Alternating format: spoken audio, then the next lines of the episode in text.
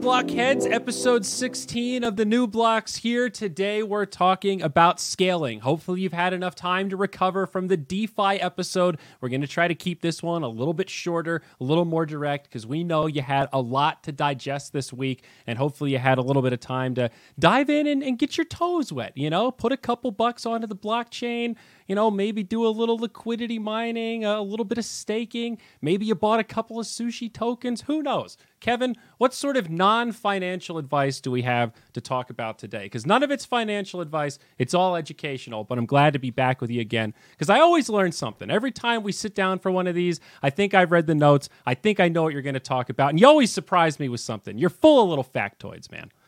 I appreciate it. Yeah. Well, if if any of our listeners did get a chance to start poking around through DeFi last week, uh, they may have noticed that the cost to really interact with it, uh, to interact with Ethereum, start playing around with liquidity mining, buying NFTs, uh, the costs start to add up pretty quickly. Uh, when you when you are submitting transactions to Ethereum, you pay gas in Ether, and um, regardless of what the price of ether is doing uh, at the moment, you you know you're still chipping away at your supply when you're yeah. when you're interacting with Ethereum. So today we're going to be talking about all the ways that the Ethereum community and the developers uh, and and the different teams that are working on trying to make those costs cheaper and eventually sort of approach zero longer term. Yeah.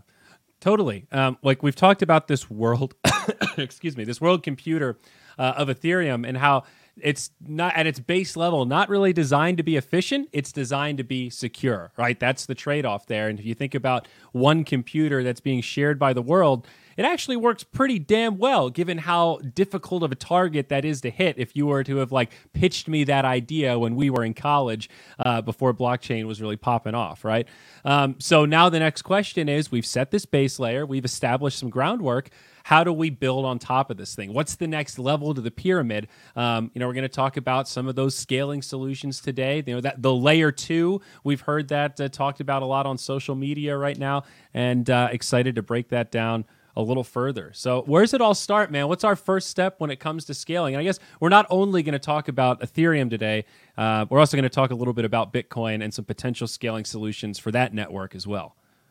Yeah, and it's because scaling is a pretty general concept in computer science, and uh, you know, as a software engineer, it's something that I, I sort of think of my role uh, and my job is to um, always continue to increase the bandwidth for whatever it is I'm doing. If you think about uh, early internet, right? You uh, are, are you've plugged into AOL. You heard all the crazy garbage sounds coming out of your computer, and you get to a web page and you're seeing the image download and it's like line by line right. filling in the pixels oh my gosh you're right yeah and uh, you know early days internet your bandwidth was in the kilobytes uh, and you every image that your computer was downloading was a, a really big deal um, so the concept of like increasing scale is, is really just like bringing this to masses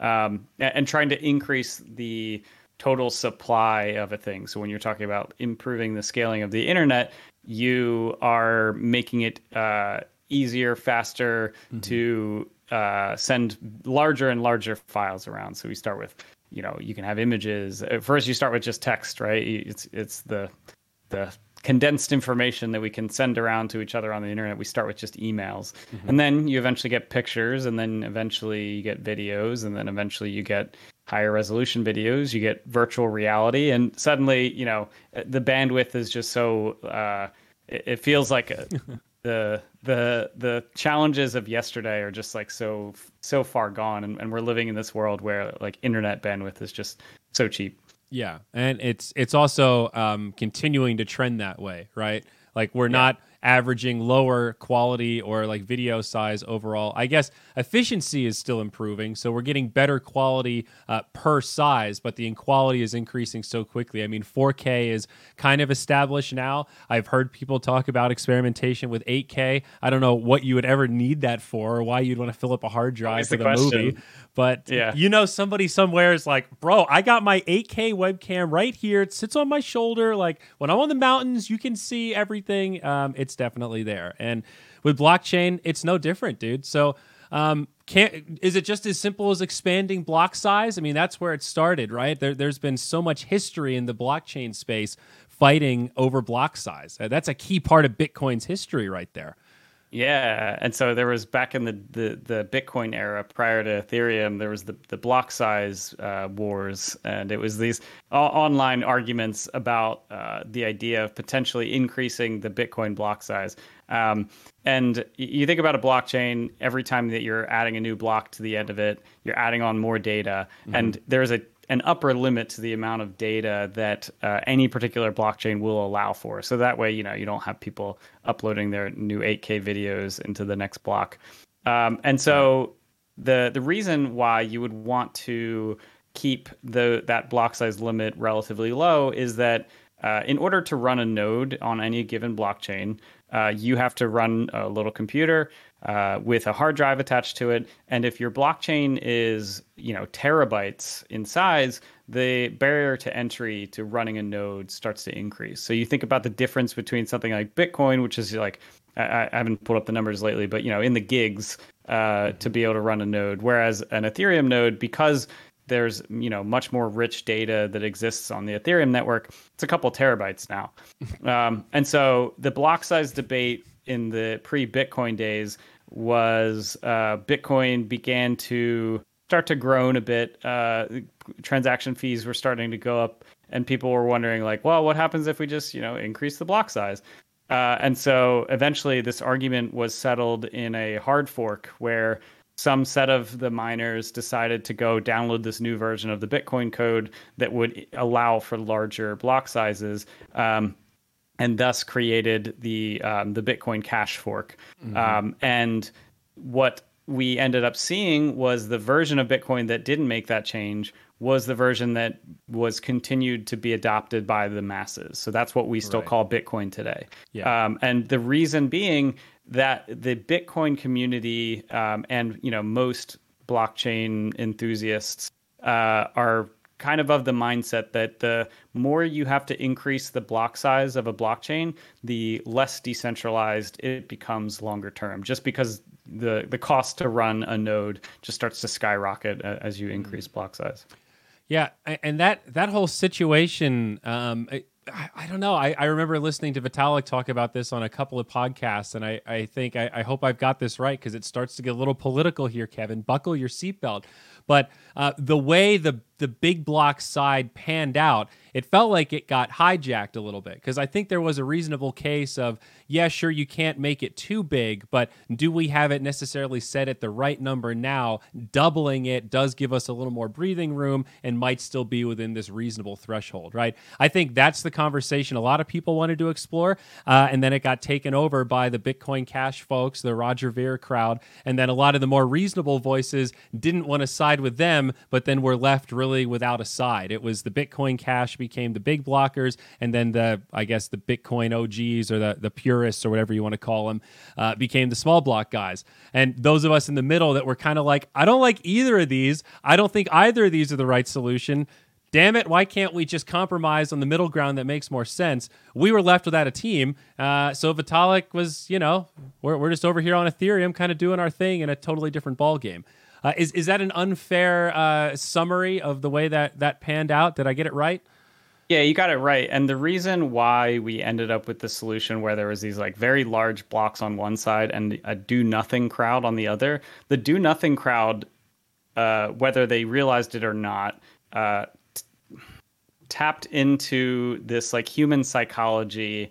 Uh, uh there's a name for it. Uh, I'm drawing a blank on it, which is that um, it recognized that if you even you know increase it by 10% right mm-hmm. uh, increase it by 1% if you set the precedence that you're willing to increase it at all, uh, you are opening up this debate to continue again and it's like again. a. Pandora's box thing. Exactly. So the do nothing crowd sort of recognized that, like, yes, maybe Satoshi Nakamoto didn't come up with the ideal uh, number of uh, uh, the ideal block size on day one, but if we start playing with that attribute, we are going to be having this argument very So very often. They, so we value immutable above all, basically. That- That's what that comes down to. Okay. Yes. All right. I And mean, within the Bitcoin crowd, that resonated enough to be to see what we see now, which is you know this huge lion's share of the of the um, nodes in the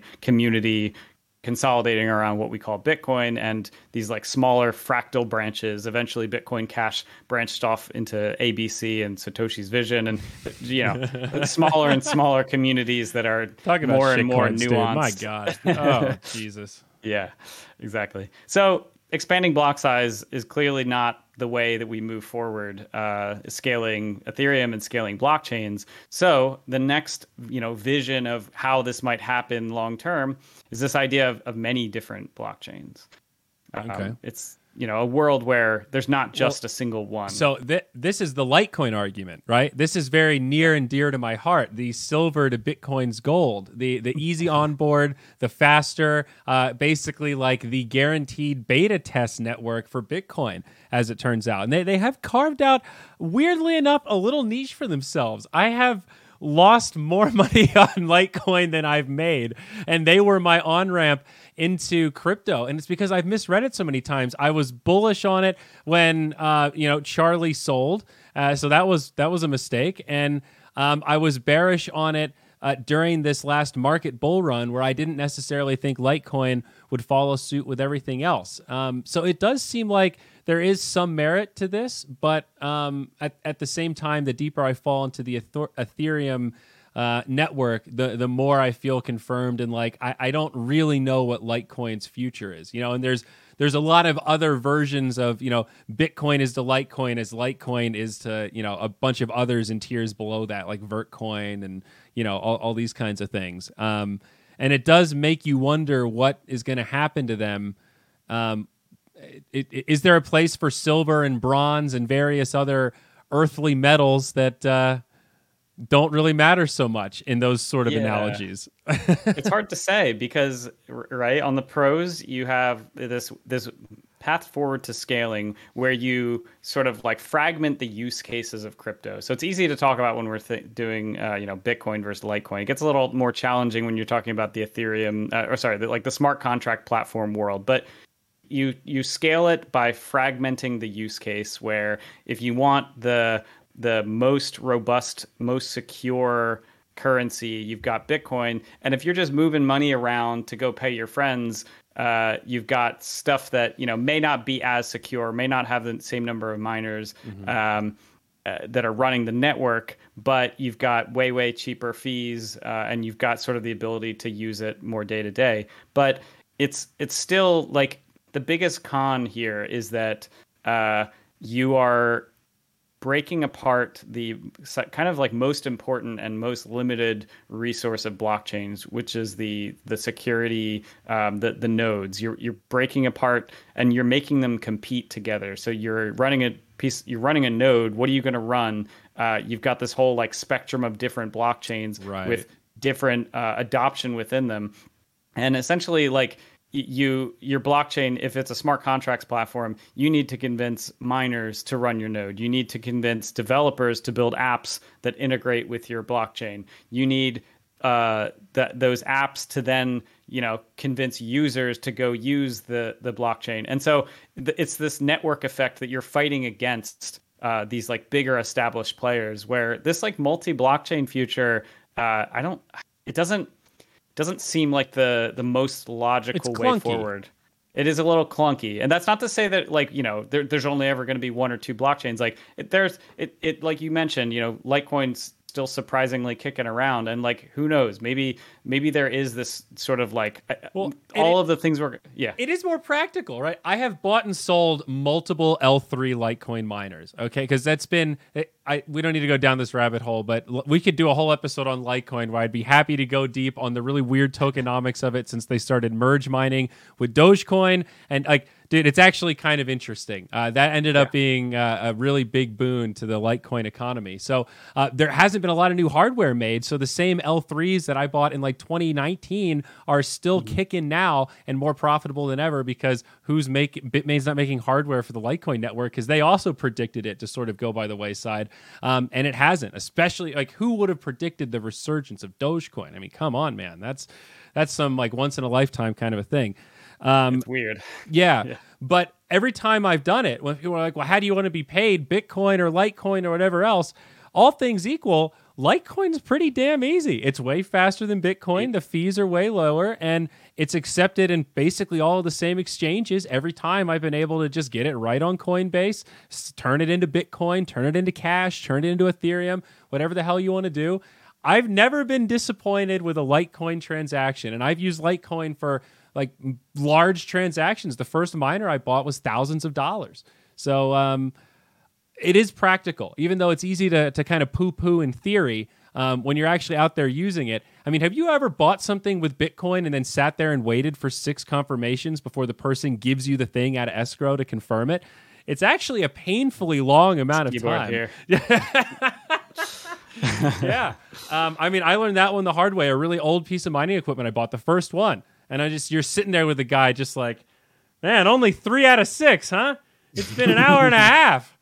Fuck. Yeah, and if you're trying to buy anything larger than you know yeah. a keyboard or a cup of coffee, you're gonna want to wait even longer uh, just to really be sure. And yeah, ten minute block time is, is just painful. Yeah, I, I mean even uh, on the uh, on the smart contracts platform side, we still see this um, sort of like fragmentation of uh, we had mentioned the term like Ethereum killers in the um, in the altcoins episode. We talked about stuff like EOS, mm-hmm. Tezos, Solana, Binance Smart Chain, uh, Near, Tron, Cardano, Algorand. These are all. There's so many of and there's like a long tail curve. There's like even newer ones like Terra Luna, Avalanche, Thor, Chain, and so like uh, there is still clearly people that hold this vision of like, okay, like maybe we can do, maybe Ethereum will be the the main layer, and maybe there's like room for these others that like could potentially establish a niche in different areas. But I mean, for me, it, like just given how much uh, time I can spend learning about blockchain, as much as I wish I could expand that uh, to just be infinity, I can't realistically uh, put enough effort into like every single one of these to yeah. know like what is actually solving interesting problems, what's establishing a niche, um, and like what's going to be able to fight the network effects of of such an established player like Ethereum. Um, and so far, I, I, really haven't seen anything that's that's interested me yeah. in that way. Well, and, and, we're also just seeing this pattern of like developers, developers, developers, and within this decentralized ecosystem, there is still a pretty organic amount of centralization among the developers because developers want to go where other developers are because then there's more support for that ecosystem. That's going to happen no matter what you do. Um, you know that. So there, there's some. It's hard to imagine all of these. I guess what I'm stumbling to say is diminishing returns, Kevin. Uh, TLDR yeah. there. You know, each additional Ethereum killer feels like it's harder and harder to see it actually being an Ethereum killer. Yeah, I mean, as a software engineer myself, like I can tell you, I, have I've put the effort into learning Solidity, and that gives me access to the largest group of users, of other application developers, uh, of of real infrastructure that exists, applications I can tie into. Mm-hmm. It's not worth it for me to go take the time now and like go learn the necessary uh, smart contracts platform on Solana or Cardano or, or any of these other ones, just because it's like I, I'm okay. I think I uh, I'm gonna go ahead and just put my put my uh, go go put my eggs in the Ethereum basket when it comes to you know what I'm willing to learn as as a developer. Right. Yeah. Absolutely. So, all right, what do we have next in terms of scaling solutions here? Yeah. So the next vision here, and and uh, as I'm talking through all these different I, I'm calling them visions just because these are like different approaches to scaling. But these don't necessarily have to be mutually exclusive. We can kind of, I, am foreseeing a, a, world where, you know, some elements of these different solutions may survive, some mm. elements may not. Okay. Uh, but so the next vision of, of a world where we can scale blockchains is this idea of like a meta protocol. Um, and again, we, we chatted very briefly in the altcoins episode about a couple, um, but Cosmos and Polkadot share this vision. And it's a essentially a protocol of protocols. Uh, if you think about a blockchain similar to the way that you think about um, like HTTP as as this protocol that we use to like send internet requests. Uh, you know, we use TCP/IP to know how to like package data across the network.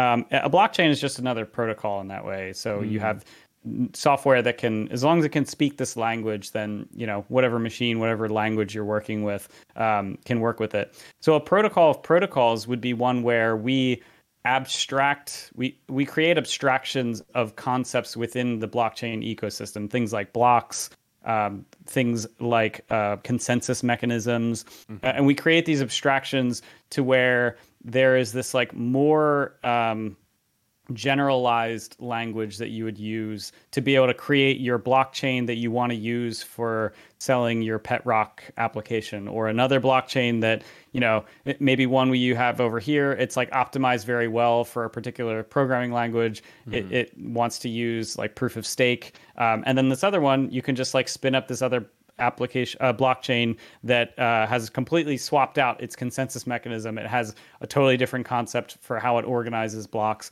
Um, and so it's essentially the the this idea of a world where instead of having all of these different blockchains that are competing for security resources, competing for node operators, we could have this meta protocol language that allows for all the expressive expressivity of uh, the like w- different types of blockchains that want to exist in the world. But as long as they all can speak this meta protocol language, you can actually pool the security resources and have a single node that is capable of running all of these different blockchains. Okay. I I think that makes sense. I'm picturing it's like, a bit more complicated it, than the previous visions. It, it's like this web where it has all these different interfaces that can talk to all these different blockchains that have all these different protocols and that web comes into like a central source and that central source is the connection of all these blockchains that can now kind of talk to each other. It's like a, a network for the network almost. Yeah. Um, and, yeah. And, the, and the, the big pro, the big win, and the big reason why this vision exists is that the fact that your blockchains don't need to compete with each other and you can just have this single layer that exists and and to a degree that's what ethereum is doing by building this platform. Yes, there's only a single blockchain in Ethereum land, but it's this open platform where anyone can build on top of, mm-hmm. and you don't need to compete. In a same sense, in a in a similar sense, you could think of Cosmos and Polkadot um, as like trying to go for that vision, uh, but just implementing it in a slightly different, slightly more complicated way, and that's kind of where you get into the cons. This is, this is a bit more complicated. It's going to yeah. require the same sorts of network effects that Ethereum had to had to go through in order to like establish a following and find people to build stuff for it. Totally. Um, sounds like really cool in theory and very difficult in real life. Uh, that that's uh, yeah. uh, I guess sort of the summary there, but very interesting. Uh, I've seen Polkadot and Cosmos talked about a lot, so that that's good to have some context there. Um, so so what do we have next? I guess now we're starting to get into like payment channels and stuff like that. That's designed for merchants and commerce and um, relatively trusted fast transactions. And by trusted, I mean it's like a storefront that has some sort of you know a, a, company or brand behind it that's a little bit centralized. And generally the the transactions are coming from customers that are buying products. And kind of like how PayPal if your account is in good standing they give you a little more leeway if somebody wants to request a return or a refund or something like that versus if you have a, a bunch of dings on your account. Um, so yeah what, what do we got going on in the payment world yeah, so this concept of a payment channel uh, or a broader concept of a state channel is one where you have a network that is separate from the blockchain network. So in uh, the Bitcoin world, you have the Lightning Network, mm. and it is a way to be able to send Bitcoin around uh, quicker, uh, you know, more efficiently, cheaper. Um, and the way that it does this, you think about. I, I like this example. Uh, I've used it before. Uh, you hang out, you go to the bar, and you want to get a drink. Uh, you hand them your card. They have it um, uh, you know, on they'll hold it back there, and every time that you go up and ask for another drink, they're not swiping the card and like going through the payment processor every time. Um, they are sort of like keeping the tally on this ad- additional, in this case, additional network, but in their own computer. Uh, and that doesn't have the same constraints as actually going through the payment process processor, actually submitting the transaction to the Bitcoin blockchain. And so it's this uh, version of scaling where you can do pretty basic payments um, in this like really fast and scalable way where you know after you've had a few drinks and you're ready to close it out uh, you can just go ahead and get your card back, and you're sending one transaction that ex- that sort of like bundles a whole series of different transactions within it. Um, and where this concept gets interesting is this like somewhat more complex explanation.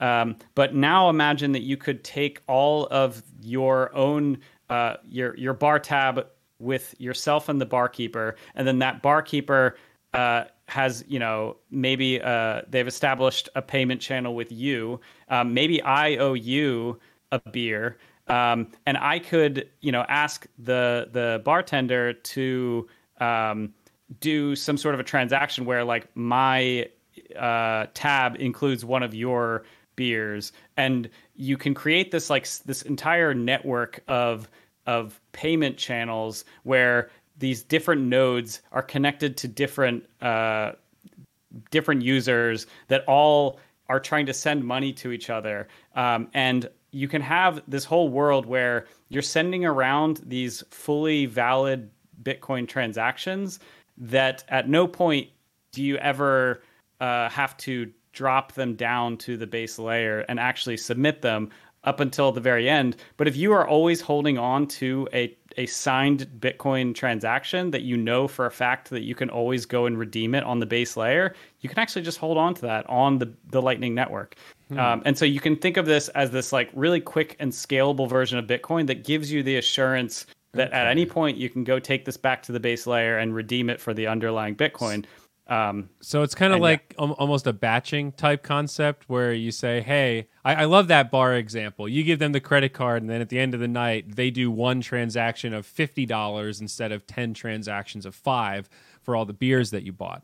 Um, this is sort of the same concept where the store says, "Hey, here's all my transactions for the day." Let's just say, you know, yeah. Uh, conceptually speaking, and at the end of the day they double check it and go, okay, yep, that's good, that's accurate, and then all that gets pushed in one big transaction um, in like one fell swoop, so that way it's way less fees per transaction on average rather than doing them one at a time. Is is that the general concept?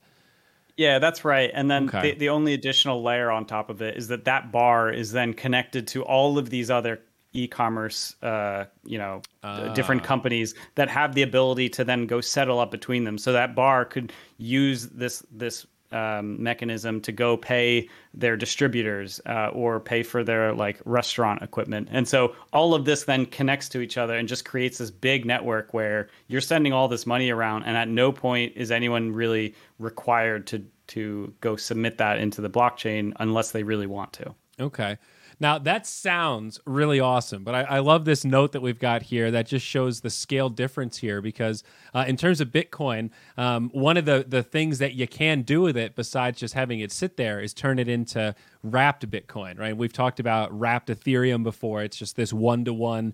What did we call it? Is it a, a pegged coin? It's not exactly a stable coin. It's it's yeah, yeah, it's closer. I think I, I would think of it as like a peg. Um, yeah, where it's like you know you pass it through this uh, mechanism where uh, if you want to send a Bitcoin to the Ethereum network, so you can do stuff with with it, mm-hmm. like in, on DeFi, you can pass it through, and it will lock up a Bitcoin on the Bitcoin network, and it will mint a um, a, wrapped Bitcoin on Ethereum. Yeah, and so there's a bunch of different like ones. One to one collateralized, and it's like just uh, Yep. yeah, and you, so you can redeem it at any time.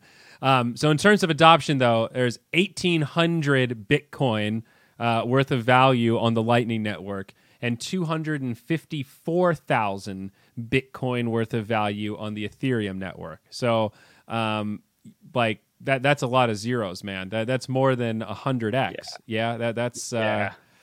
Whew. So that yeah and that Yeah. that that's leads to where i again similar to the um to the protocol of protocols approach. I like the vision of the bitcoin lightning network and just you know of payment channels in general. Mm-hmm. But there is some complexity with setting that up and i think that complexity seems to be a big enough barrier to entry that we are just not seeing anywhere near that adoption So like you said i think it is like yeah like, like 250x of like bitcoin on ethereum. And and through various projects there's other ones aside from wrapped bitcoin. There's like renBTC uh, sbtc Yeah. bunch of them but regardless it seems at this point that bitcoin is scaling on ethereum. It is not scaling on the bitcoin lightning network. And as much as i would want it to have its own scaling solution um, it doesn't seem to be panning out that way. Uh, and happy to change my mind happy to like get excited again when the lightning network if it takes off. But it's not really what we're seeing right now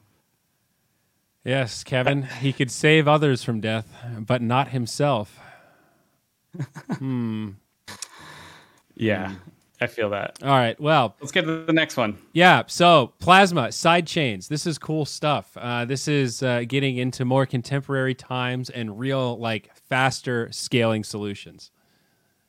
Yeah. So, uh, sidechain is a concept that uh, often gets confused with uh, the the following bucket that we'll talk about, which is uh, layer twos. But a sidechain is another blockchain that exists. You can think of it on the side of of an existing blockchain, uh, like Ethereum is a good example, uh, that has a few different popular sidechains. And the way that it works, similar to the way that we just talked through wrapped Bitcoin, uh, having this mechanism to like send it to a different network, you have this additional blockchain that you send some ether over and it creates wrapped ether on this blockchain that doesn't use the same uh, nodes. So you still need new node providers um, that are running new software. So you you know you got got to go through the same bootstrapping network effects process, but you get some pretty huge efficiency uh, improvements from this. Um, I, I think for some examples here, uh, something like seven thousand transactions per second um, when Polygon was doing their testnet was the last time I checked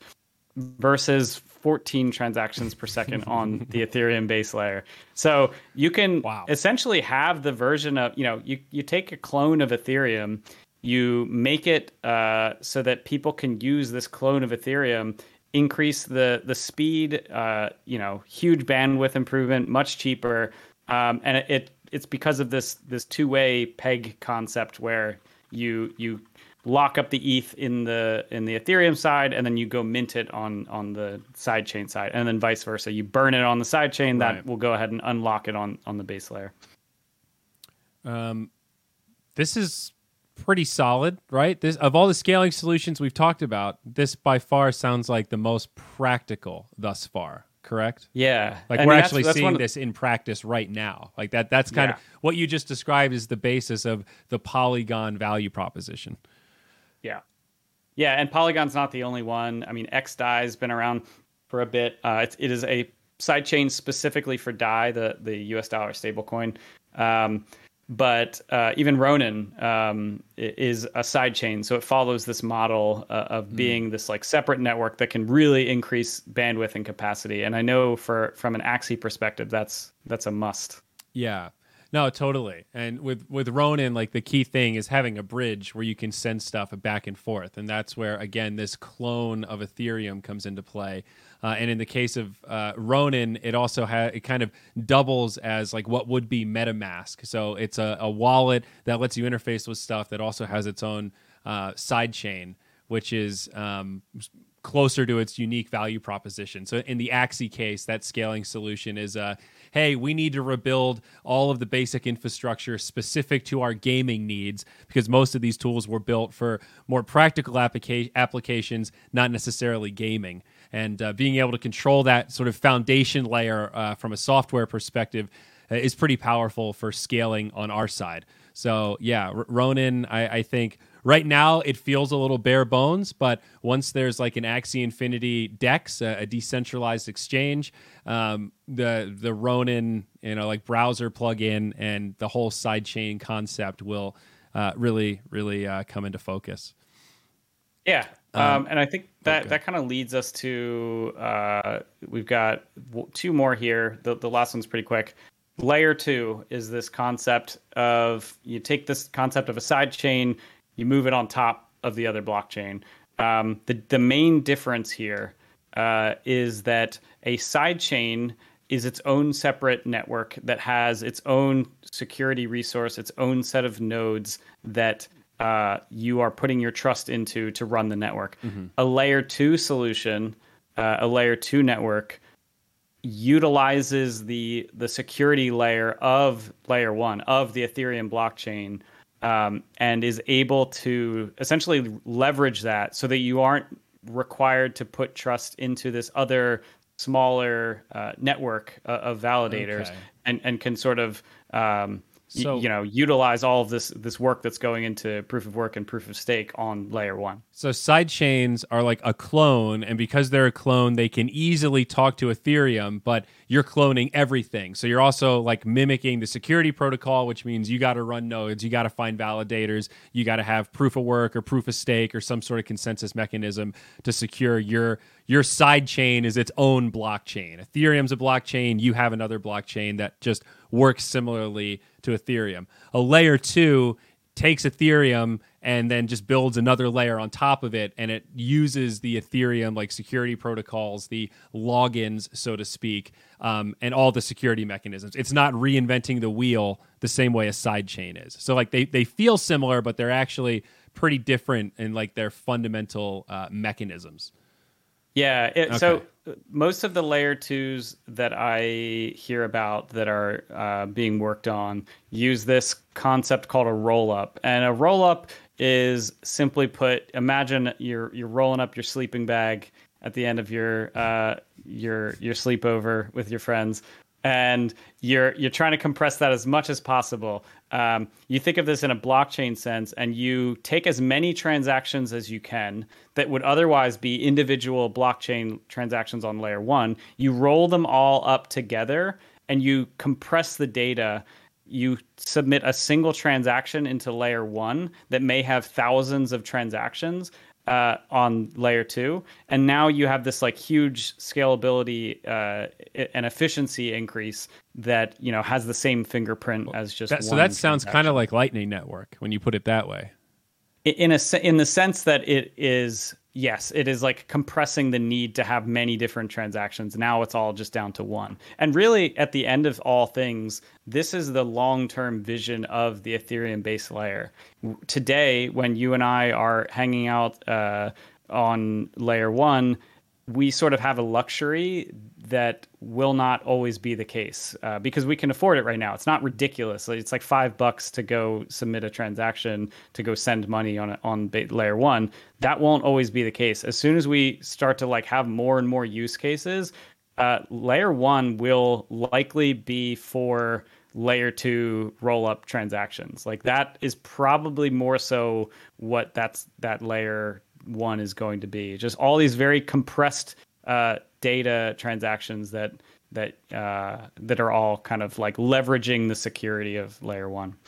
I mean that that kind of makes sense when you, you said that the Ethereum blockchain is terabytes earlier. Um, that that's sort of humbling, I, I guess, in terms of how like th- there's acceleration to the amount of data that people want to put into the blockchain. So that means we have to have acceleration in terms of scaling um, hopefully faster on the scaling side so that we're we're making a dent in how efficient the network is. Um, so talk to me about these optimistic rollups. I know we talked about this before the show started, but I've already forgotten what the key difference is.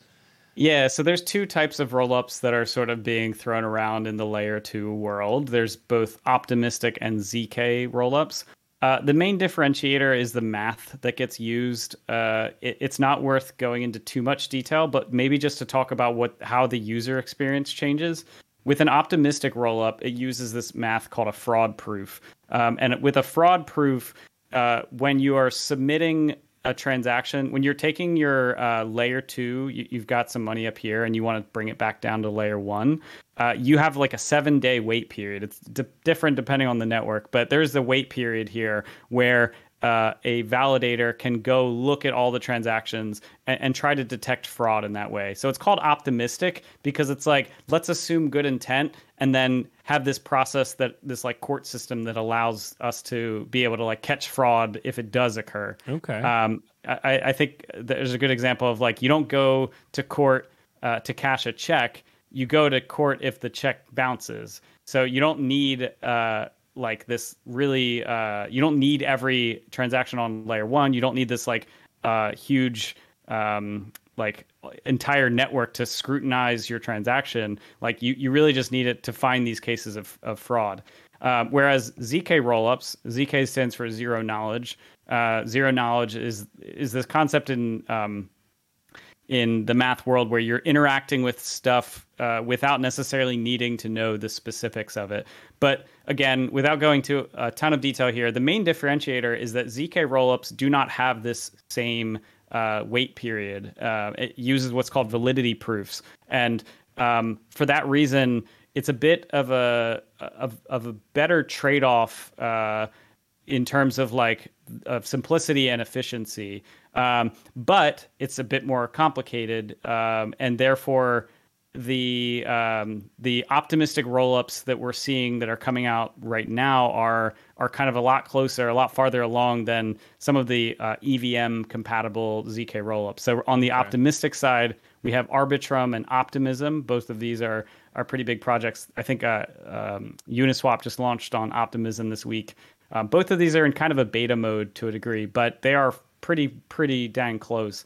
Uh, whereas the zk rollups, there's a, there's another subset within zk rollups where there's like a, a, primitive version of a zk rollup where you could do kind of like basic you know payment channel type basic sends and, and exchanges and stuff but a full evm compatible ethereum virtual machine like version of a zk rollup is is pretty far out i think zkSync 2.0 is one example of this um, but I don't really have Still a timeline on what that looks like. Yeah.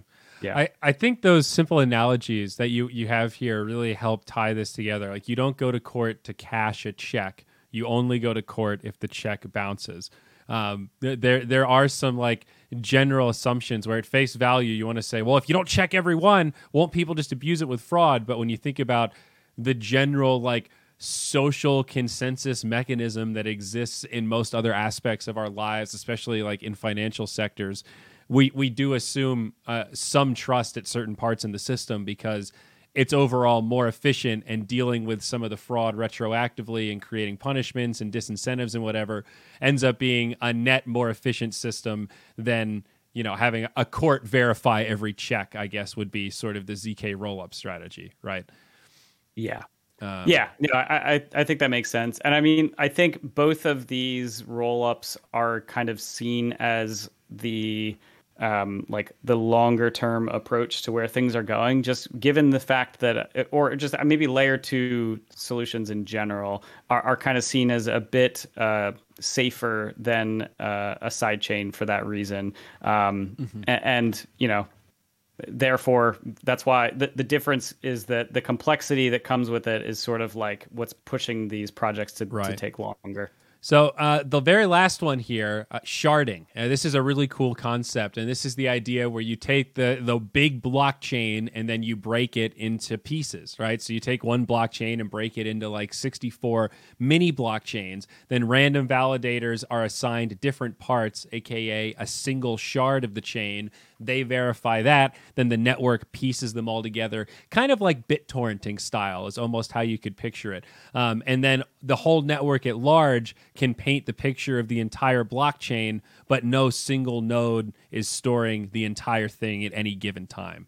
Um, so I, I think overall, like that is a great scaling solution that could work for Ethereum uh, and other blockchains. Where um, I, is there a downside to it? Is there like a, a catch to sharding? Because I, I I can't really not think of it. Not really, other than just complexity, uh, and that's sort of what is. Uh, so sharding is part of the Ethereum 2.0 upgrade. it, it is uh, a phased upgrade for that for that reason. It's just a very complicated process, um, and so it's one of these things though that like it's going to start with 64 shards, but it's a number that can be semi easily changed changed once that has been implemented. So mm-hmm. we can kind of treat sca- uh, uh, treat sharding as like a a maybe safer uh, way to like scale layer one than the the um, the multi blockchain vision that we were talking about earlier.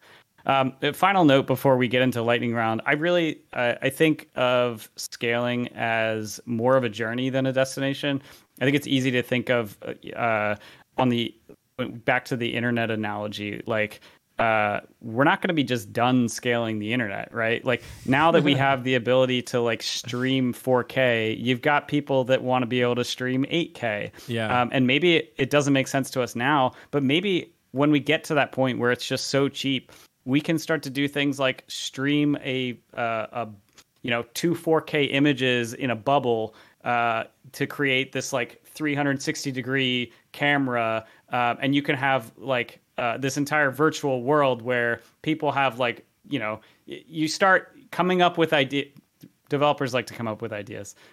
They like to use whatever constraints they have and, and, just keep pushing it. And so as soon as there's like new uh, bandwidth in ethereum that just opens up new use cases that developers are going to yeah. try to fill that that gap. And we're going to have to keep coming back to the drawing board and figuring out what's the next layer of scaling what's the next uh, way that we can you know start to alleviate some of these transaction fees. Yeah no totally. Again a perfect analogy. We're never going to be done scaling the internet and this is just the the next version of that. So um, the, the needle moves i guess as they say. But let's do some lightning round. Uh, this has already been a, another long episode, so I, I, think we've only got a couple here. But um, Kevin, if we end up with a bunch of different layer two solutions, won't we start losing the the composability of DeFi, sort of that diminishing return aspect that we talked about earlier? It, doesn't that have the same issue as the multi chain solution at a certain point?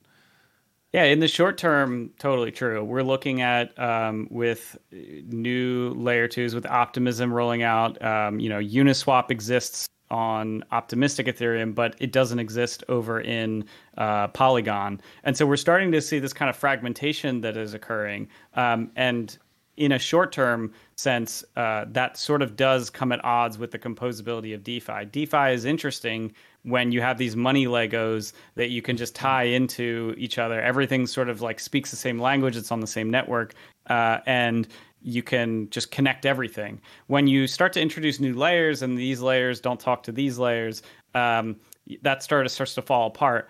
What's interesting is that uh, is that I anticipate we're going to move to a place where we start connecting these layer twos together. So there's one project I found that was trying to do this called Connext, uh, C O N N E X T. Um, and its goal is to be the glue between layer twos, between these different scaling solutions. So I anticipate it'll be, you know, it's going to get worse before it gets better, but then we'll get to a world where you can kind of just like go submit your Ethereum transaction mm-hmm. and it's just going to bounce around through all these different uh, layers and all these different like sub networks and figure out what the best place is for for the thing that you're trying to do. It's always uh, so meta with you, though. You're basically just describing Yearn for layer twos after we have a Polkadot for the layer two scaling solutions. You know, like yeah. it's just layers upon layers of scaling. So some of those concepts that didn't work for layer one scaling might work to tie the layer twos together, and then that opens up a whole yeah. nother web of efficiency Damn, I think dude. payment channels are actually a great example of that, where payment channels, you know, maybe things aren't working out with the Lightning Network, but like that's a cool technology that could be used yeah. as a as a glue between different networks. Because all you need to do is just have a, an efficient way to send value between two places. You don't necessarily need full uh, smart contract compatibility to like exist in that glue area. Mm-hmm. Um, all right, one more for you, buddy. We're going to wrap this thing up what does layer three look like? I, I, know now we're getting like super far into the future. A lot of layer two isn't even implemented yet, but like, where are we going with all this? What what does scaling look like? Are you about to hit me with some theory of unlimited energy, unlimited data, and the future of humanity? Like like where are we going? Yeah, uh, it's it's hard to say uh, because yeah, as you mentioned, we're still building layer two. What does like what does the end state of layer two look like before we start bumping into the same bandwidth issues that we're hitting on layer one and eventually hit on layer this two? This is like 1995, and I'm asking you what Web 3.0 looks like, and you're like, I don't know, dude. GIFs are like, pretty uh... cool. Like they they kind of load, right? yeah, exactly. so I, I, think it's it's a bit too soon to tell, uh, like if and what a layer two will look like, or uh, what it'll be. Oh, sorry, a layer three, uh, what it will be for. Um, but I do kind of anticipate the way that we are scaling between layer one and layer two is this. You, think of like a fractal, where um, on on layer one everything is like you know the most expensive but as soon as you hop to layer two uh, it's like orders of magnitude cheaper orders of magnitude faster um, and it kind of like spins off into this like fractal where you you can um, have uh, like all of this extra bandwidth here so if we do get to this layer three world um, you know I could foresee a situation where you have that same sort of uh, efficiency, like order of magnitude increase in bandwidth uh, that that could exist off of like you roll up your transactions into layer one, plop it on layer two, and then maybe there's this like additional layer where you like roll up those transactions and go into a layer three. But Hmm. I'm just speculating at this point. Uh, yeah. Uh, it's it's pretty soon. It's pretty early to to try to figure out what that looks like. It, it's pretty cool though that we have so much uh, theory still to implement to see where this stuff goes. Like that's what makes me so excited and bullish overall. It's not like we've hit a wall and the limitations of current blockchain tech are just like yeah, I don't know. We're going to need some really creative young guns. Like, no, people have come up with some really cool ideas. We're in the process of building and implementing these ideas. It's just new and challenging and taking a lot of time to build. But uh, as we brought up a, a, number of times, like Ethereum 2.0 is right around the corner. I, I mean, it, it's we had said months ago that by the end of the year is what we were hoping for, and I think that timeline's been moved up even more. Right? I mean, we might have an ETH 2.0 episode in like a matter of weeks here um, and that represents the pinnacle of scaling in terms of you know the the second biggest blockchain in the world.